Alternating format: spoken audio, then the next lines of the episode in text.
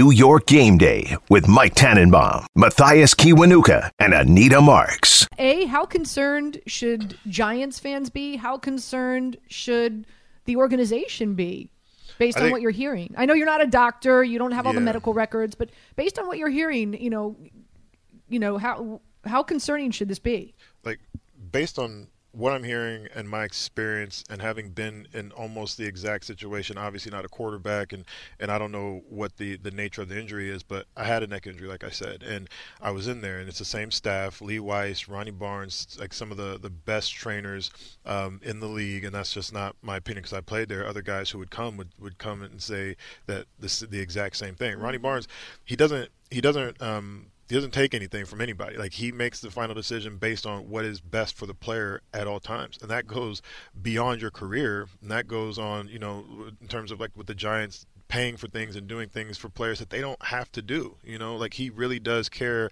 about the individual. It's not about a paycheck for him. It's not about answering to or um, you know acquiescing to, to ownership or anything like that. It's really about the player. So I believe wholeheartedly that they're going to do what's best. You know, when I said that they flew me around, they literally they flew me to Chicago to see a specialist who did surgery on Peyton Manning. They flew me to California. They flew me to uh, Carolina, and I was here in New York. I ended up having my surgery done by you know one of the doctors here in New York. Um, but they literally didn't stop until they had every answer and made sure that I felt comfortable. That was a big thing. They were trying to make sure that I felt comfortable. You know, like they wanted me to play, they wanted me back out there on the field, but they wanted to make sure that that I got all the answers that I wanted so that I felt comfortable and felt safe because that's that's the kind of organization that you're you're talking about. So when they're if they're saying that he's not ready, they they you know this that's not just a whimsical decision. They've they've kicked all the tire. I mean they've they've crossed all the T's and dotted all the I's, and they've really made that decision. So it concerns me um, a little because I've lived it. I'm retired multiple years now, and I and I know you know what neck injuries do to you down the road, down the line. So when I look at it like that, it's like, hey man, like you know your health has to come first. They tell you that when you're playing, but it's not your first thought. You know, like when I was playing, like if you talk to me, it was a whole different deal. Like, hey man, just tape it up or shoot it up. Let's go play. You know, um, but uh, he's going to he, he's gonna he's gonna be okay because he's in good hands. Whether or not he plays this week, I don't think is gonna have that big of a deal in terms of how the rest of his career and, and whatnot. I think going forward, we need to watch it. If they keep, if you keep him out for multiple weeks and, and whatnot, then there's probably something bigger going on. But you got to remember, the Giants are some of the most conservative when it comes to injuries, especially neck injuries. Um, so you know, other teams may have just rolled him out there and been all right, but um, they're gonna they're gonna play it close and, and and make sure that he's healthy for the rest of his career and his life.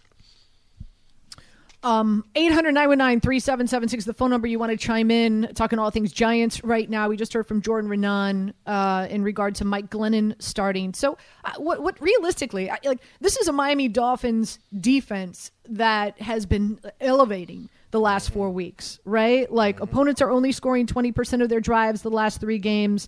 They're blitz happy. Uh, they're, they're, they have the second highest blitz rate in the NFL. I mean, listen, they held Christian McCaffrey to 35 yards on 10 carries before he went out with his injury. Um, and so that leads me really quick, by the way, who's hot, who's not on 98.7 ESPN, brought to you by Slomin's. I'll tell you who's not. Reading these stats, the Miami defense is hot. uh, Slomin's low price home heating oil, 24 hour service. Call 866 Oil Deal right now to see how much you can save this winter on heating oil with Slomin's. That's 866 Oil Deal. So with that being said, you know, you've got a backup quarterback and Mike Glennon, who, with all due respect, is somewhat of a statue back there. Kiwi, uh, you've got you've got a Miami defense. They're blitz happy. You know, if, if you were on that defensive line for the Miami Dolphins today, what would be going through your head knowing that it's Mike Glennon under? Yeah, let's let's go get him. I, and I don't. It's not just a slight against um, against Mike. It you know it's a, a change in quarterback at an inopportune time for a team that is, is struggling. There's a lot of changes that have already just been made. Obviously, you know Garrett's gone. Kitchens is, is calling plays now for the, the second week.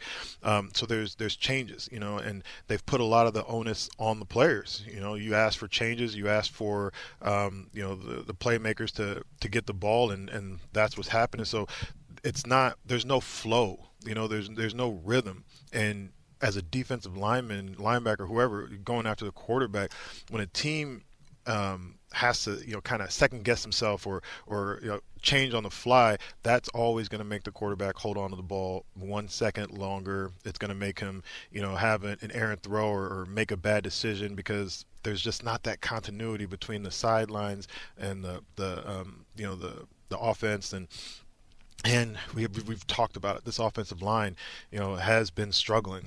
Um, so I, whew, I, I, mean, I'd be I'd be licking my chops. I would I would go into this game from Miami's perspective, saying like, hey, we got to hit him early. You know, first play of the game, so he's got to be on his back. He's got to he's got to feel us. He's got to understand that he's going to be getting harassed every single play.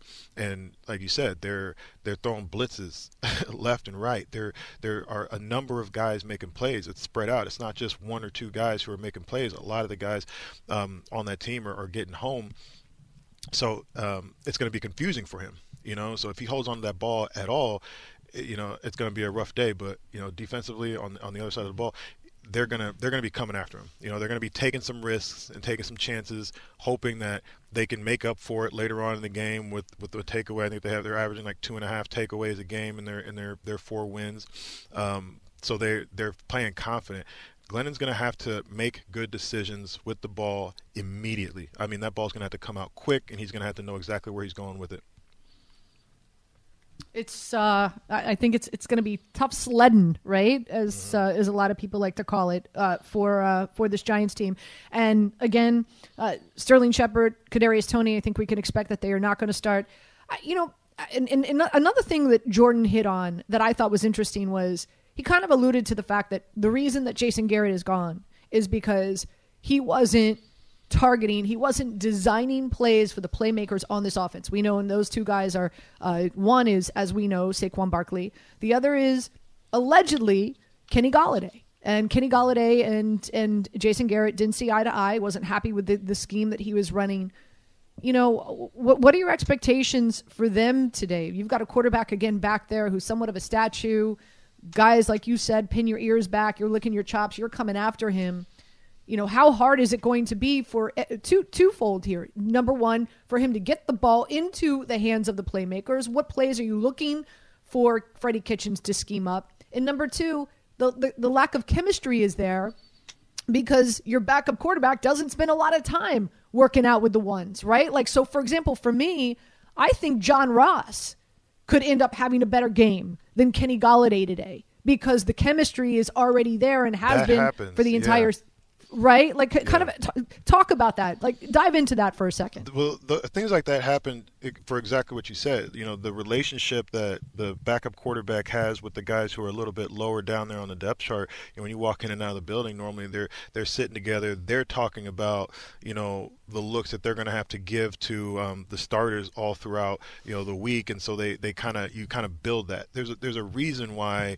coaches do like put you in these positions like like, like Coughlin would make us go bowling together or do do stuff like during camp. You know like they force you in, in situations where you have to talk and communicate because at this level you know everybody has families everybody has other obligations. It's easy to come in there you know get your work done. Even if you're the hardest worker and you're studying as most film it's easy to go in there get your work done and get out. But you get you forget like that that time you spend um, with your players and with your teammates, whether it's you know in the huddle on the sidelines, goofing off and joking around, or um, sitting down and, and breaking bread, it's valuable because you get to learn a player. You know, you know the ebbs and flows or what they're going through and and how they're going to react to certain things and and and whatnot. Um, so a lot of times, yeah, you can see a backup quarterback is going to have you know his favorite. You know, this is the guy that I know. I know exactly how far he's going to run his routes. If, if I expect him to break it at eight, he's going to be there at eight. You know, or if the if the route says to break at ten, I know this guy is always going to break at you know at eight. You know, so I can I can adjust. Um, so there's a little bit of that. Um, you know, it, it, still remains to be to be seen. You know, we can't just like throw it out there and be like, oh, he's he's Glennon's to play like crap because you know he's a backup quarterback. I mean, he's a backup quarterback for a reason. You know, um, and he's been in the league for a while for a reason. There are other people who could play this his position, and so this is how he's to earn his money. And and he's not.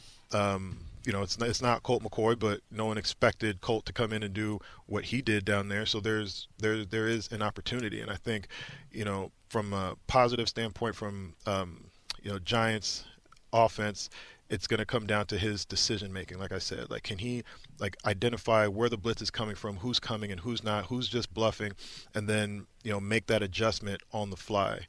Big part of you know playing that position is is is is uh, making reads and, and uh, making adjustments after the ball is snapped. You know, up front, defensive line, you know, lineman, it's it's mostly like pre-snap reads. All right, like I know what's happening, and everything else is just reactionary. You've already done it. Now you have to, he's he's got to sit back there and identify things like as um, as the play develops and trust in his in his in his teammates. 800 919 3776. Let's go to our calls. We've got Joe. He's been holding on for a hot second. Joe, welcome in. How you doing today? Good morning, Anita. Worth the wait. Always worth the wait. Key, let me tell you a little story about last Monday. So me and my wife make date night Monday night football night in the wintertime, and then she gets to pick the summertime. I got a beautiful Puerto Rican wife and the best mother-in-law in America. So we go out, and I want I want to go meet Anita Anita Marks. So I go down to Hoboken, where I'm born and raised, and I go to this bar where Tiki Barber's there with her, and I pay Tiki no mind at all. I'm there to see Miss Marks and Miss Marks only. I got a Brady shirt on. My wife's got a Brady shirt on. Um, I'm the only two Brady fans in in in, in the in the bar. Anita came over cordially, spent some time with us, talked football, talked life. What she is, she is she's really good at life. Not only is she a super person, this show is awesome. Ty is awesome. She's just a really good person at life. We enjoyed her company. We got to talk football. I am very boisterous that ESPN puts a lot of people on the air that never played football, don't know football, I played my whole life. Anita played. Key, you play. It's noise when we're listening to people that don't know the game. I get up every morning to listen to Anita on Sundays because she knows football and she's a really pleasant human being to be around. Blessings to you, Miss Marks. Michelle says hi, and Brady says hi. Me and Brady are going on a hike right now, so you'll be happy to hear that. I, Joe, I you're very it. Joe, you're very kind. I appreciate it. Thank you for the kind words. I you uh, enjoy enjoy enjoy your football Sunday. Yeah, so uh, went to uh, the Wicked Wolf here in in Hoboken the other the other night for the Giants Bucks game. Uh, and, and Tiki Tiki was there, so uh, it was nice to see him. And uh, and Joel came out with his beautiful wife, so it was kind words. I'm blushing a little bit, but You should uh, be, no- but it's it's the truth, and I'll, I'll piggyback on that too. Like I, I I appreciate doing the show, and I appreciate your perspective. Like you said, like you have an understanding um, of having played the game. Um, that's that's a little bit different than most, and you know you do have you know that personality. You do have that that that humility and that that ability to analyze things. Like, you're not looking for a soundbite. You could easily come on and like trash people or do whatever. You're not looking for a soundbite. It doesn't seem like you really care about the game and trying to help people make some money with their picks. So I appreciate it too. Thanks for the caller. No, that's sweet. Um, wow, where do we go from here? 800 919 3776 is the phone We go to number. we go to Art Basel in Miami, where everybody in New York is right now. Even though I'm up here and it's it's freezing. You're up here. You're up here in the cold weather while everybody's having a blast down in sunny South The Florida. whole the whole city For- of New York is in Miami, and for I'm the, getting on a plane for to the art here. for the art festival, that's for sure. Uh, let's let, you know let's let's look let's look big picture here in regard to the Giants, right? Like you know now as we're getting closer to the end of the season, especially let's be honest, uh, the fact that. Uh, uh, Daniel Jones isn't going to start today. I, I mean, I know that we, you, me, and Mike Tannenbaum will be joining the show around ten o'clock, and you know, we we, we typically don't give our our predictions until then, and, and we give our scores and whatnot. But I would imagine, I think it's safe. I think it's safe to assume. I know I don't always like to assume that all of us are are on the Miami Dolphins side. I, I don't know. You never know with Mike Tannenbaum, but nonetheless, Giants are sitting here at four and seven. I do expect them to lose today. We'll see if they do get Daniel Jones back as they head out west, which is very interesting. I, I do want to touch on that as well, but they're at the Chargers, then they're taking on the Cowboys, and then they're talking. T- then they're at the Eagles, at the Bears, in Washington. I'll be honest with you, uh, you know, Kiwi. I, I think they'll be lucky if they win more than one game the next Yeah. few, especially if Daniel Jones is not going to be active, heading out to LA to take on the Chargers.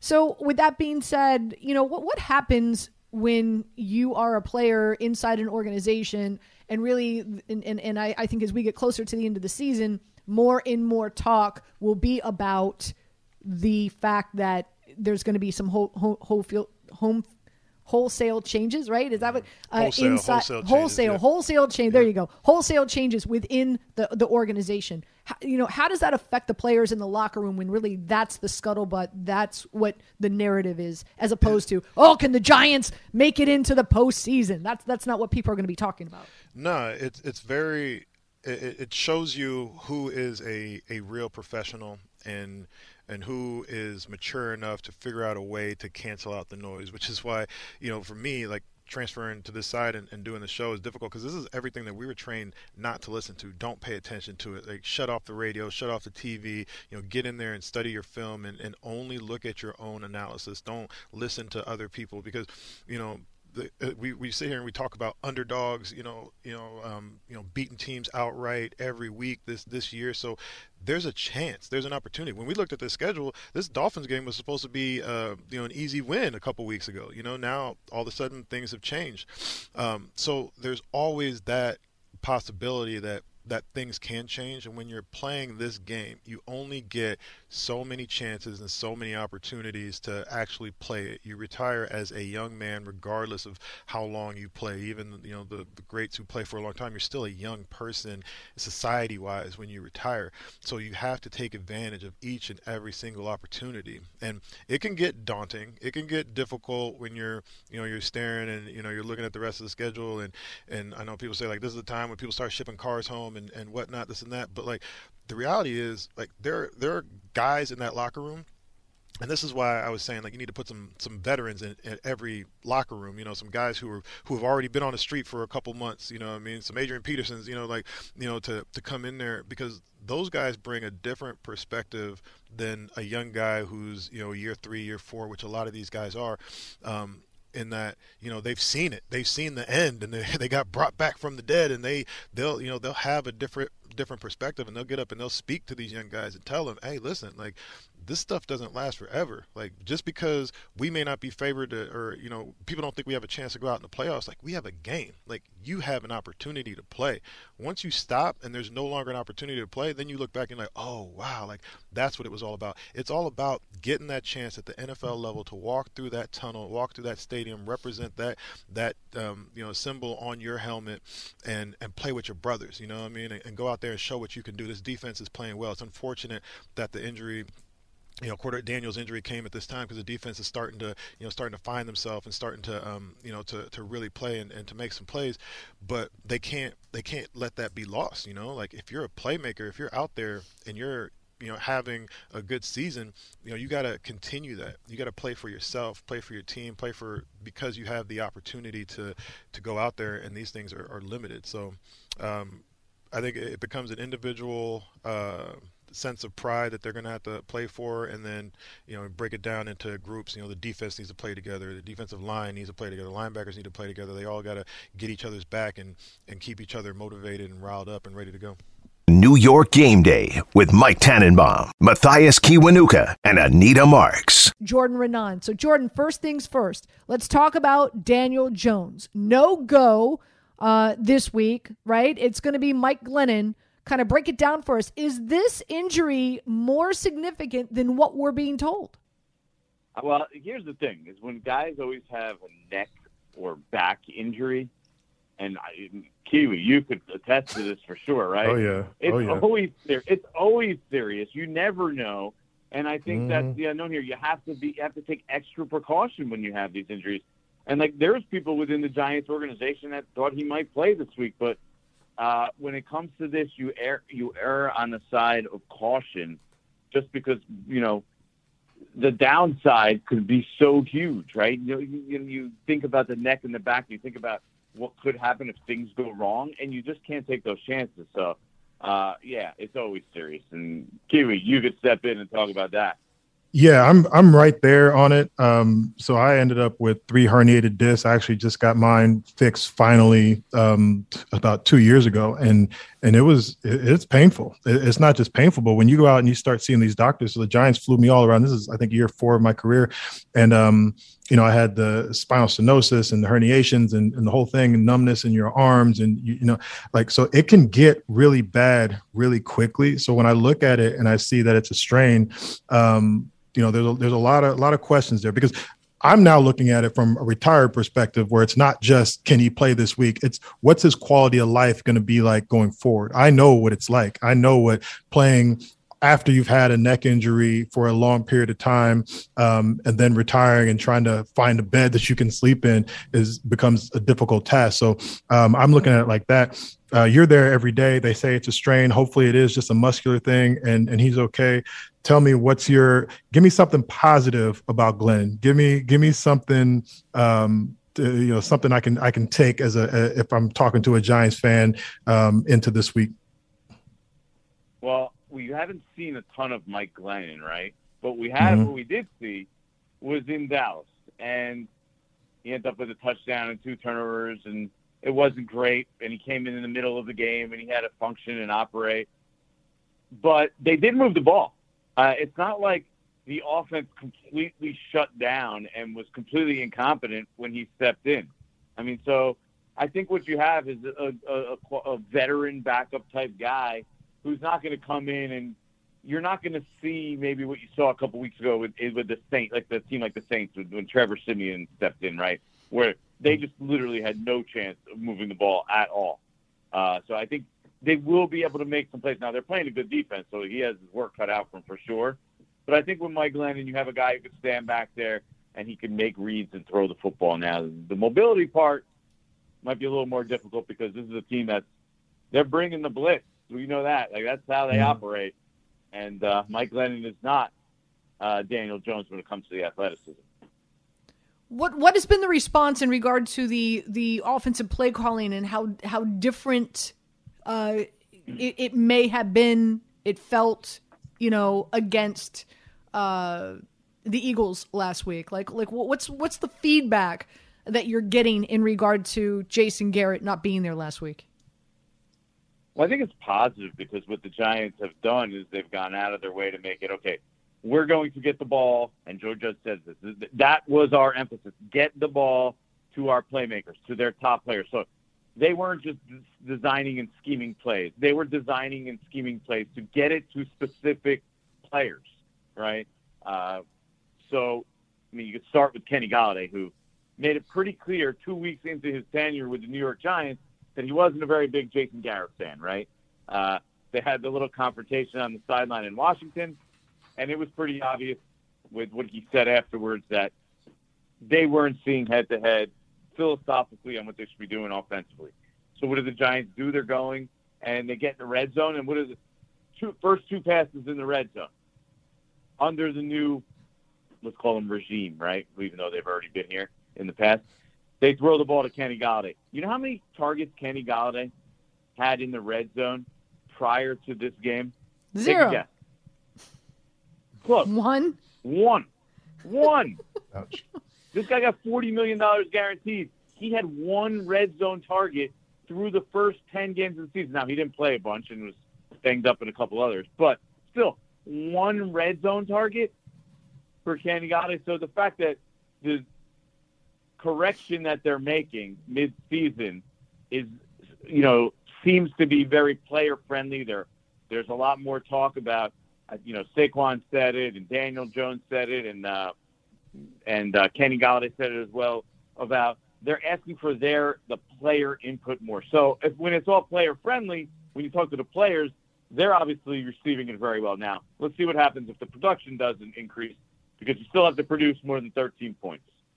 Is, this is this sustainable though? I hear, I heard you saying, you know, get the playmakers a ball. That's a decision that was made, and that's what they did. They went out there and they got it. As time goes on with this Freddie Kitchens, you know, um, you know mentality is that going to be sustainable? Is that something we can look for for the rest of the season or is that just the immediate change? No i think that's something you you should look for. I mean they're they they're going to go into every game with the mindset of all right how do we get the ball to our playmakers in space? And by playmakers i'm talking about their key guys right? Mm-hmm. right now it's it's it's uh, kenny Golladay and saquon barkley. Hopefully at some point you get guys back like Darius Toney, which that's not going to happen this week. You know, Sterling Shepard, that also doesn't look like it's going to happen this week. But when you get those guys back too, then you're talking about okay, though you could add guys like Toney in the mix as well. It's, okay, how do we find ways? What kind of plays can we can we design where we can try to get these guys the ball in space and let them do their thing. If you look at the very first play of the game, it was an, it was a very interesting play, and to me, it said a lot because what they did was they get Saquon lined up out wide, right, and they run the other four receivers vertical, and Saquon kind of like dummies and stands there, and like waits for everyone to clear, and then kind of like darted on a slant. So you're seeing they're trying to get Saquon there one on you know one on one, and get him in open space and clear open space for Saquon in a unique way because he's not always or all that often lined up out wide, and in that that's not the normally the area that he works, right? Because you're talking about basically he's by the far numbers near the sideline. Now, the play was a little off on the timing and it didn't work, but to me, what you saw there was that shows the mindset of what they were trying to do right from the start. And you saw that throughout the game. I mean, they did a flea flicker tight end screen to Evan Engram, right? Evan Engram, mm-hmm. we've seen what he is, right? He hasn't turned into the player most people want. But what was that? That was an opportunity. Okay, let's get Evan Engram the ball nice and easy and let him try and run after the catch because that's what he does well. And so I think you're going to see a lot more of that going forward, and that's going to be a lot of what we see the final. What do we? Uh, the 17 game season throws me for a loop. I can't get it right. I'm trying to do the math in my head. The final six games. Six. Yeah, we have six games. left. Jordan Raanan joining us on uh, on New York Game Day here on 98.7 ESPN. Jordan, I've got about just a, a minute here. Uh, just let's end on this. Your thoughts on the game uh, later on today. Giants in Miami again. Mike Glennon starting. Game script, final score. What do you envision here today? I expect the low scoring, scrappy, you know, ugly it out game. I mean, that's what the Giants are trying to do. The Dolphins play like that in general. But man, the Giants have their work cut out for them. Not only are they starting a backup quarterback, but they're without multiple key weapons. Uh, it makes it really tough to operate that way. This team is not has not been explosive offensively this season. Though, if, if you want to, you know, map out a victory, look to that game last year, Seattle. I think we talked about this in the past of trying to figure out a path for victory for them. It's the same as last year, Seattle. Backup quarterback around the same time. No Daniel Jones. Giants kind of mucked it out. I think that was the final score like 15, 12 or some crazy number like that because they were down 5 nothing for a good chunk of the game. New York Game Day with Mike Tannenbaum, Mathias Kiwanuka, and Anita Marks. Rich Cimini joins us. Uh, he always does a phenomenal job covering the Jets for ESPN and also has his own podcast called Flight Deck. Uh, so make sure you tune into that. Uh, good morning, Rich. Thank you so much for joining us. How you doing? Good morning, Anita. Good morning, Kiwi. How you good guys morning, doing? Rich. Good, good. Thanks for joining we're well, us. We're well. Uh, before we dive into all the Jet stuff, any any news, any update, anything at all, nugget, anything on Jalen Hurts? Uh, everything I'm hearing is that it's it's leaning leaning towards Gardner Minshew. Yeah, that's that's pretty much the way I think it's going to be. I don't think they want to make that official until they give uh, Hurts a chance to work out before the game. Uh, but you know, Minshew did take some first team reps during the week in anticipation of this. So I, it was probably trending in this direction all week, but we have not had official word yet.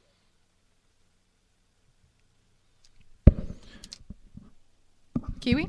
Oh, yeah. So sorry about that. Um, uh, so, Rich, like, what what was? The, tell me about the mood. Give me give me give me a sense of the feel. You know, coming off of the win. Um, like, where was it? Is it a celebratory thing? Is it like a more focused? Like, let's just get back to work thing. Uh, how did how did what was the mood in the building?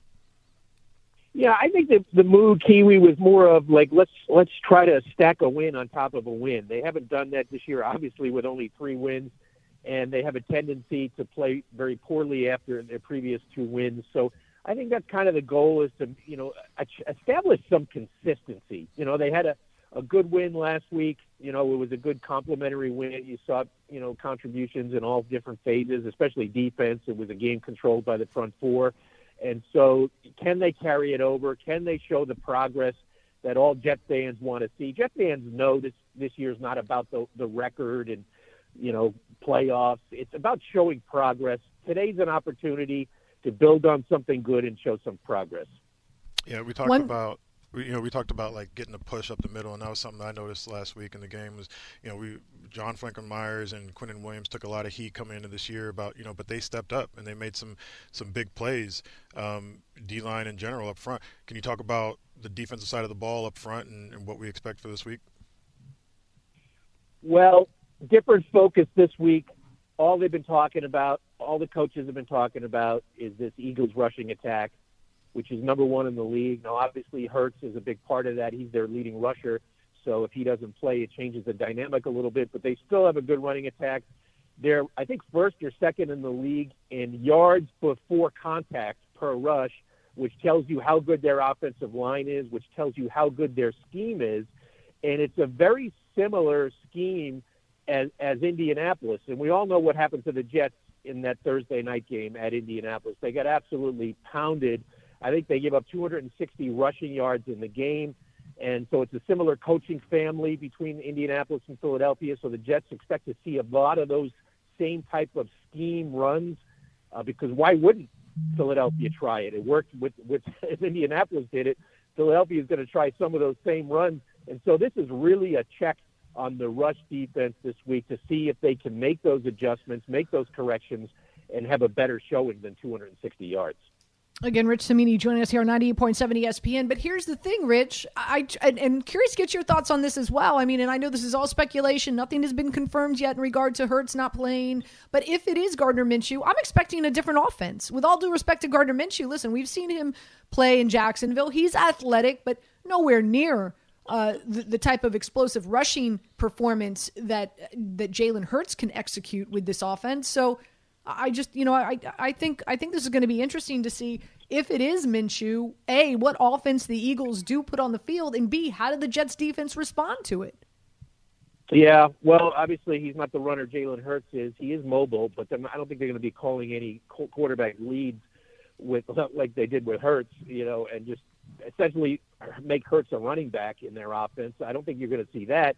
Um, the Jets saw Minshew a couple of years ago. I mean, it's a, it, it really doesn't hold much water today because it's an entirely different defense. It's a different scheme. But we did see Minshew down in Jacksonville. He's got um, he's got some swag. He's got some you know playmaking ability outside the pocket. Um, I assume now we don't know for sure because we don't watch practice. I assume the Jets have done some prep work on Minshew. I mean, it was no secret all week that Hurts was banged up, so you would assume the Jets did some some reps, you know, with him, uh, you know, scout team reps. So we'll see. It, it will be a slightly different offense, though. You would think. Kiwi, any, any final questions before we let uh, Rich go? Uh, no, no, I'm, I'm I'm good on this one. Unless there's there's something uh, positive. I, I liked um, you know Elijah Moore and the decision making that he had at the end of the game um, last week. Um, is there are there any you know positives that we're taking into this game? Well, with Elijah, I think the thing that's uh, really positive about him is, you know, a he's he's producing much better over the last few weeks, and b they're trusting him. You know, with in huge spots. You saw that last week. I think it was that fourth and one play mm-hmm. in Houston territory. They gave him the ball on the jet sweep. You know, he he's really a dynamic player who can line up in so many different spots. And he said it reminds him of of playing for Lane Kiffin at Ole Miss because they used him the same way. And I think Mike LaFleur is gaining that trust as well. And so, I mean, you see him line up in the backfield. He's in the slot. He's outside. He's doing the jet sweeps. So uh, that's a, a positive development for the Jets offensively. Rich, for me, before I let you go, uh, let, us talk about the slow start for Zach Wilson. You know, and and again, I, I, mean, we don't know exactly what type of offense and will it be as explosive as, as we've seen the last few weeks for the Eagles. But you know, how, how do you feel? What have they been working on to kind of like make it where, you know, Zach Wilson and this Jets t- team can methodically march down the field and, if anything, at least put up three points, do something early so that you're not playing from behind the majority of the game? Yeah, it's an issue. I wrote about it this morning on ESPN.com in a little more detail. But um, you know, Zach Wilson's first quarter uh, quarterback rating is the worst in the NFL over the last 20 years.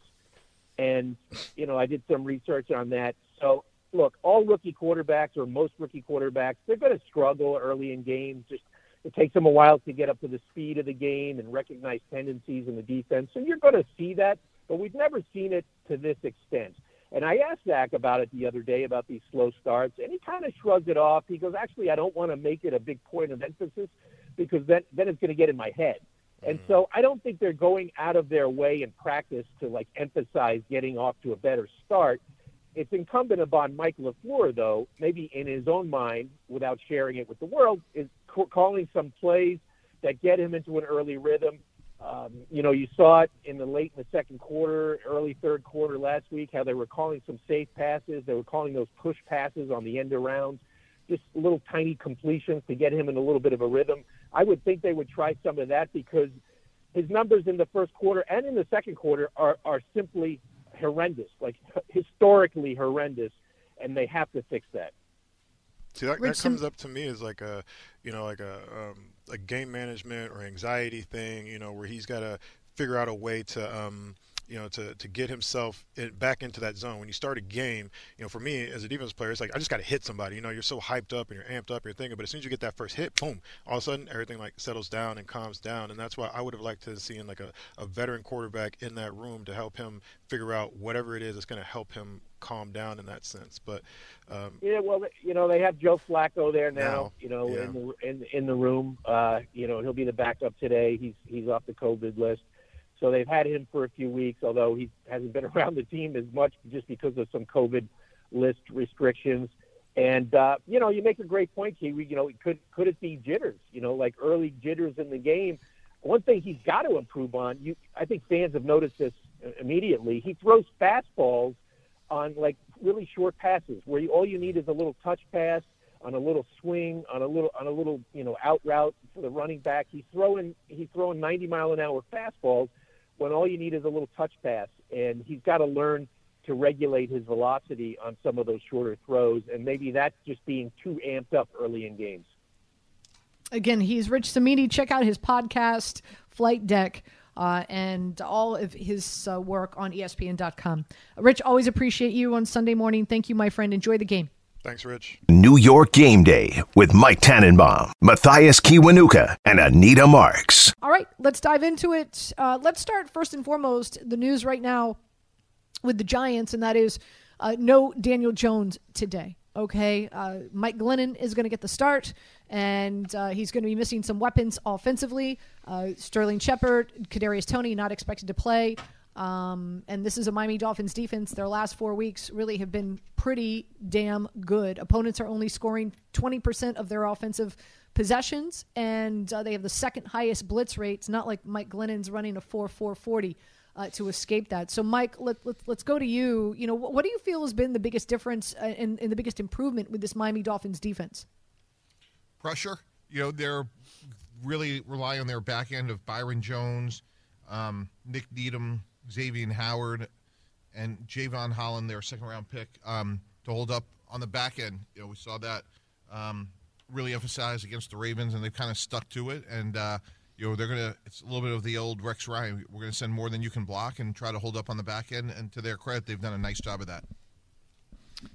You know what? What have you seen? What have you seen from Tua um, this season? I, you know, there, you know, one week it's you know the owner wants Deshaun Watson. The next week, the head coach is like, no, we're committed to Tua.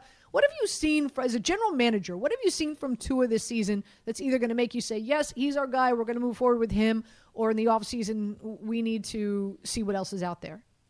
You know, a couple things, guys. I, I think it's you know really important that we remember that you know young players you know develop and progress differently, and um, he's played better the last couple of weeks. He's, I believe, he's like over 80% completion the last two weeks. Now, with that said, um, we still need to see you know more consistency, more durability. You know, you look at go back to last year's draft, and both him and Joe Burrow have missed a lot of time, and you know that's a big part. And you know, we'll get to Daniel Jones here in a minute, but Daniel Jones' lack of availability would be a big, big concern running a team because that's a position where you got to answer the bell every week, and um, but with Tua, you know, we've seen him get rid of the ball faster and process information. So if I'm a Dolphin fan, you know, I'm somewhat optimistic. I, I do rankings every Wednesday. Uh, I rank every quarterback in the league for ESPN.com. And you know, I bumped him up to about middle of the pack, and um, I had been a lot lower on him for a while because I just, again, the, the durability to me has been a big concern. But um, last two weeks, he's played really, really well. As a as a general manager, the last two weeks, you said he's played well. Is that enough to to quiet the the issues, or are you still out there scouring and trying to figure out what the what the next move would be?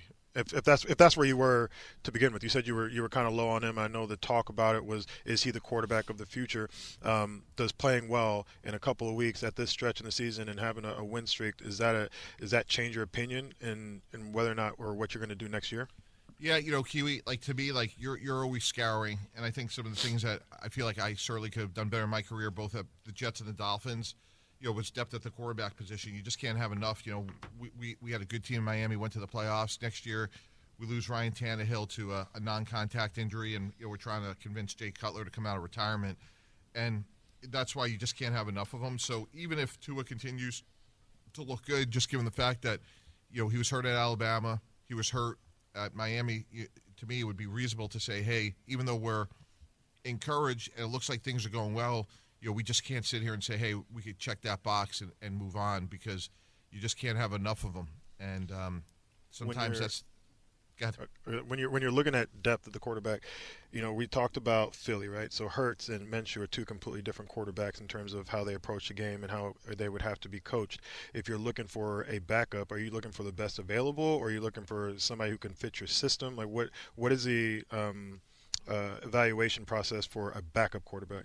Yeah, I I learned this lesson. That's a great question, Kiwi, and I learned this lesson from Rex Ryan. You want it to be oranges. You want it apples for your starter and oranges for your backup. And you know this as a defensive player. So, for example, if you have a guy like Daniel Jones, you want may want a, a smaller, more athletic backup because if they go into the game, your opponent has prepared for the starter, mm-hmm. and now all of a sudden you can bring in wrinkles that that if they even have like you know we used to talk about like a 15 play package for our backup and if it had wrinkles that the opposing defense wasn't ready for, then all of a sudden, like those 15 plays have a chance to be a lot more productive to get through the game.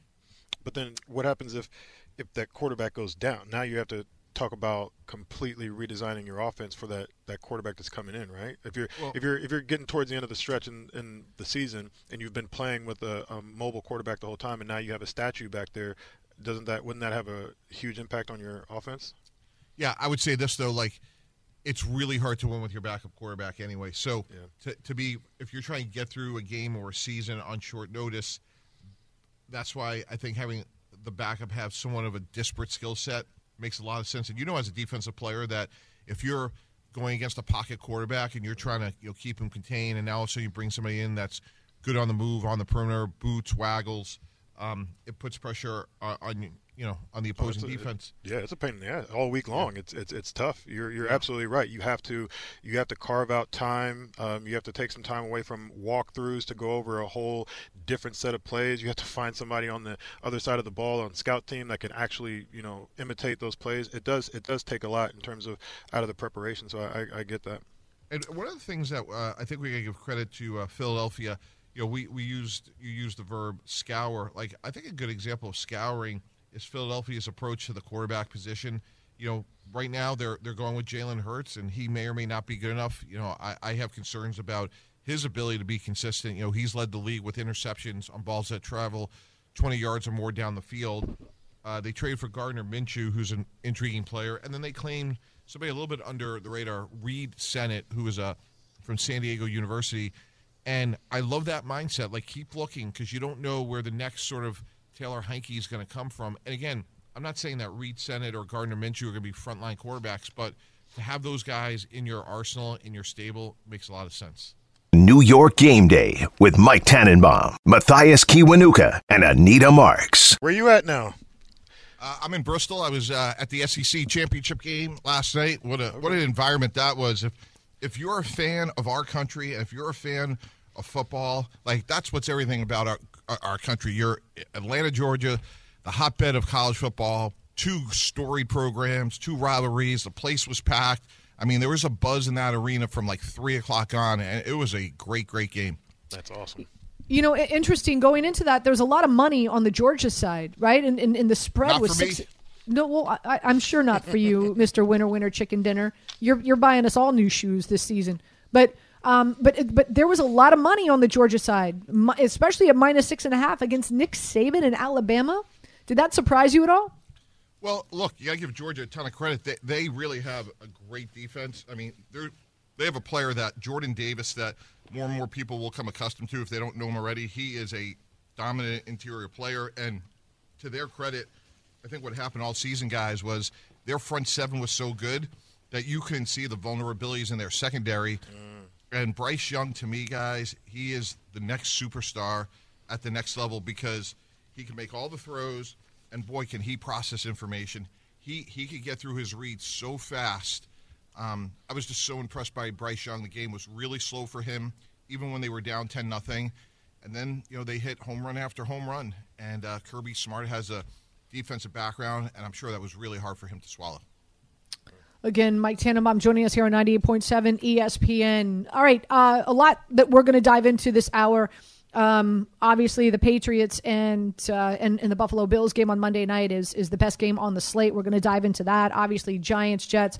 But let's start with taking a, look around the NFL and and kind of giving some analysis here. The, the playoff picture is becoming more and more uh, you know, uh, the, the painting is becoming more and more clear. Guys, let's start in the AFC. I'm just going to rattle off what my expectations are. Then Mike will go to you, and then and then Kiwi, uh, you know, obviously chime in here as well.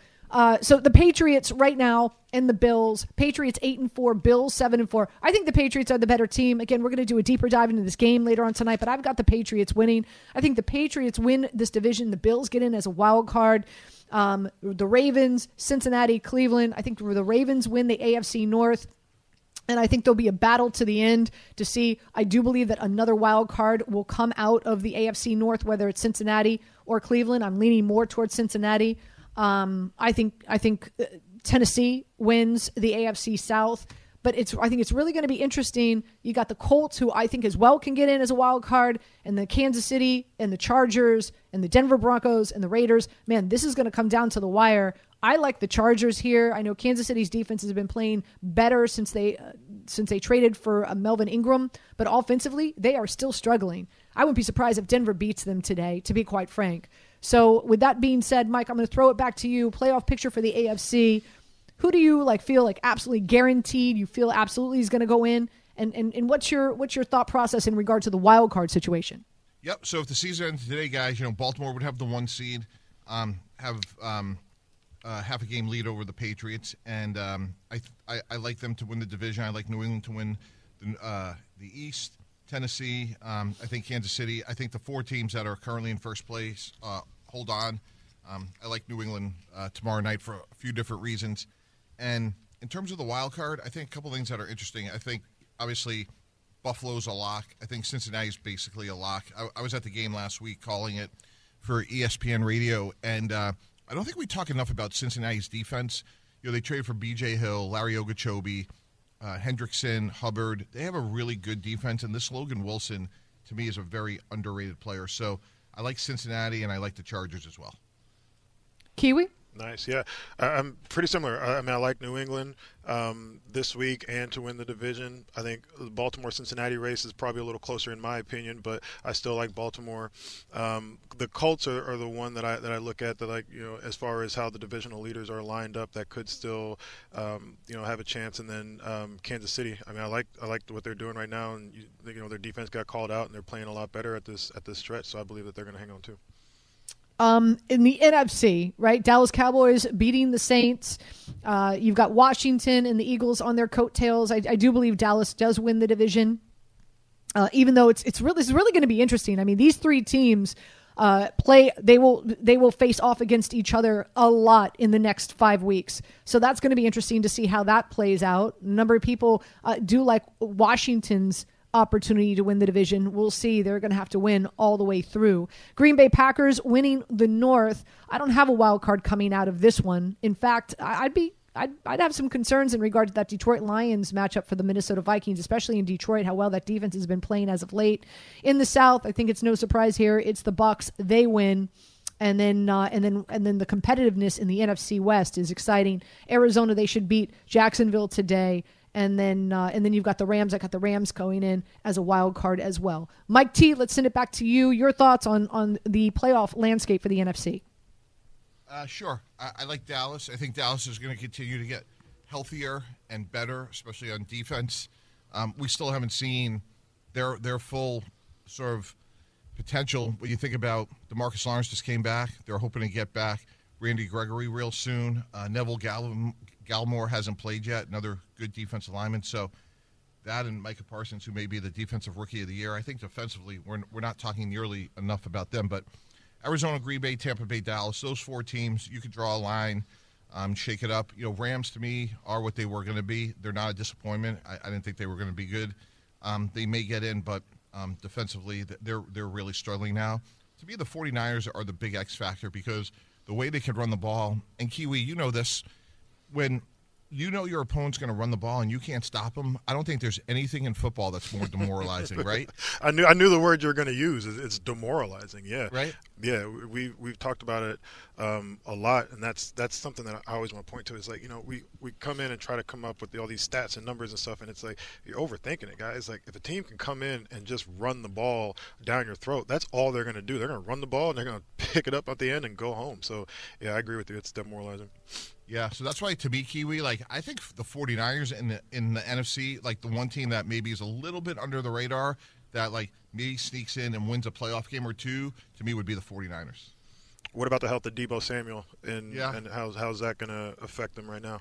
Yeah, yeah, great point. I think in my opinion, guys, I think Deebo, if we had a list of the 10 best non-quarterbacks in the NFL, you know, that list to me probably starts with Aaron Donald, but I think Deebo Samuel's on that list as one of the 10 best non-quarterbacks. Kiwi, your your thoughts on the NFC and in, in, the playoff race right now? Yeah, I mean Dallas worries me um, as far as like divisional leader, but I think it might just be because I played in the NFC East and I pay much, too much attention to it.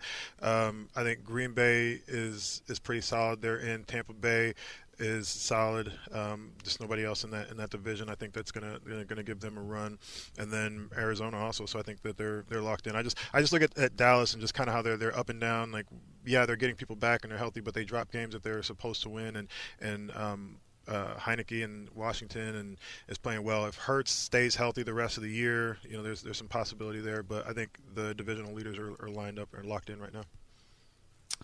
So uh, that's that's kind of how we're seeing it. Still a lot of football to be played, and you know I I, I know there's a lot of criticism with uh, Roger Goodell, but one thing that he did do in his tenure as the NFL commissioner is change up the schedule so that you've got division opponents who face each other late in the season. I think that's made the season all that much more fun to watch, especially later on. Because if you recall, I mean, you know, Mike, you know, we, we'd be watching games, you know, week 14, 15, and, you know, we're just like, oh, it doesn't really matter. You know, that, you know, there'd only be a handful of games that you absolutely wanted to watch that had significance. That's, that hasn't been the case in years uh, as of late. So, which, which is exciting. Uh, Mike, you, you mentioned the Patriots and the Bills. I love the Patriots on Monday night. Weather conditions are supposed to be absolutely horrendous uh, winds gusting anywhere between 20 to 40 miles per hour, snow, sleet, rain, uh, the worst of the worst. And one thing we know teams that have the best defense and have the best rushing attack typically win those games. I love the Patriots. I got the Patriots plus three. I got them at plus three and a half early on in the week, and I like them on the money line. I think the wrong team is is favored here. Uh, I'll, I'll toss it back to you. Your thoughts on this matchup on Monday night? Yeah, uh, really like New England a lot. I think what they're going to do is they're, you know, when Brian Daboll, the offensive coordinator of the Bills, used to work for Coach Belichick, and I think that's a in, really important factor here because I think what we're going to see New England do is play really soft and really force Buffalo to stay patient. And I, that to me is going to be the fascinating dynamic of this game. I think the air is going to be taken out of the ball. And look, a couple weeks ago, we saw what Indy did at Buffalo's run defense. Now, star Lotulelei Lele was missing. Um, Tremaine Edmunds was missing. With that said, I still think New England's going to try to run the ball with Rhamondre Stevenson, Damien Harris, and I think this is going to be a low-scoring game, and I like New England. When you when you say New England's going to play soft, you're talking about on defense, like break yeah. that down. Yeah, yeah, like just you know seven man spacing Kiwi and mm-hmm. take take any sort of deep play away and make Josh Allen stay patient and run the ball and and and see if they can do that. And um, that's why I think it's going to be a low scoring game. And to Anita's point, especially if the weather's bad. Kiwi, your thoughts? Yeah, no, I like it. I mean, I took the Patriots also. Um, you know, same thing, you know, momentum wise and where they're at in the season and and um, what Jones has been able to do with his passer rating, eight games above 95 passer rating, and and um, then just watching them, you know, getting a feel for how they're playing and and watching the energy and enthusiasm and watching them pick up, you know, as the season goes on. Um, I think they're just they're just poised already, and teams that have been there before have that air of confidence and that expectation that they're going to come in and and win regardless. And when the circumstances get worse, those teams get tougher. You know, we're talking about bad weather. The people, you know, teams like that look at that as an advantage because it's like, hey, if the weather's going to be bad, it's going to be bad for everybody. They're going to be the ones that are going to be thinking about it, not us. New York Game Day with Mike Tannenbaum, Mathias Kiwanuka, and Anita Marks.